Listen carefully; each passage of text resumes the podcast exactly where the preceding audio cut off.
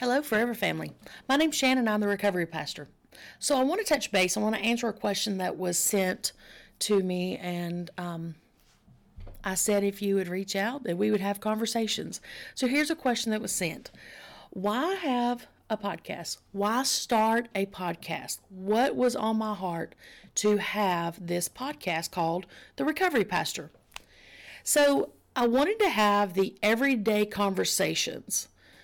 You know, for some people, these conversations, they're everyday, they're common sense, there's nothing special about them. And these are things that we've talked about that you already knew and already had in place in your recovery. But for some people, these are hard conversations. And they're hard conversations because of a couple of things. Either they don't have a trusted person to talk with, or they don't have a support community. Maybe they don't have a recovery community. Maybe they don't have a faith community.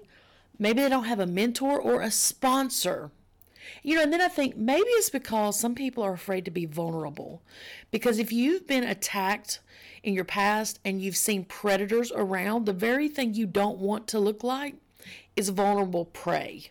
So I think these conversations, while they may be everyday conversations to some people, they may be hard conversations to some people, I think that the goal is to bring resources to the front line. So I firmly believe that any form of addiction is a battle. You know, it's a spiritual battle, it's a mental battle, it is an emotional battle, and it's a physical battle.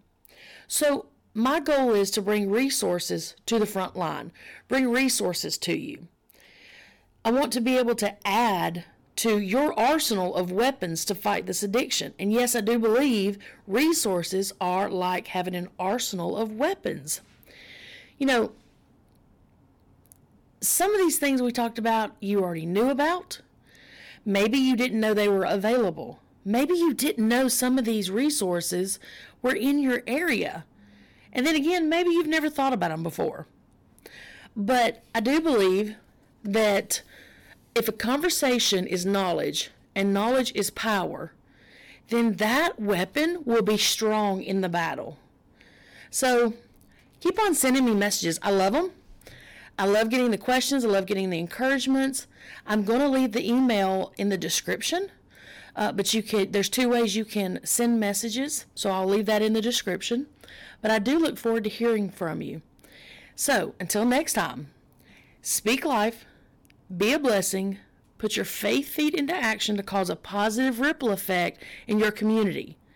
Because if our community is not doing positive, we have to start looking at ourselves first.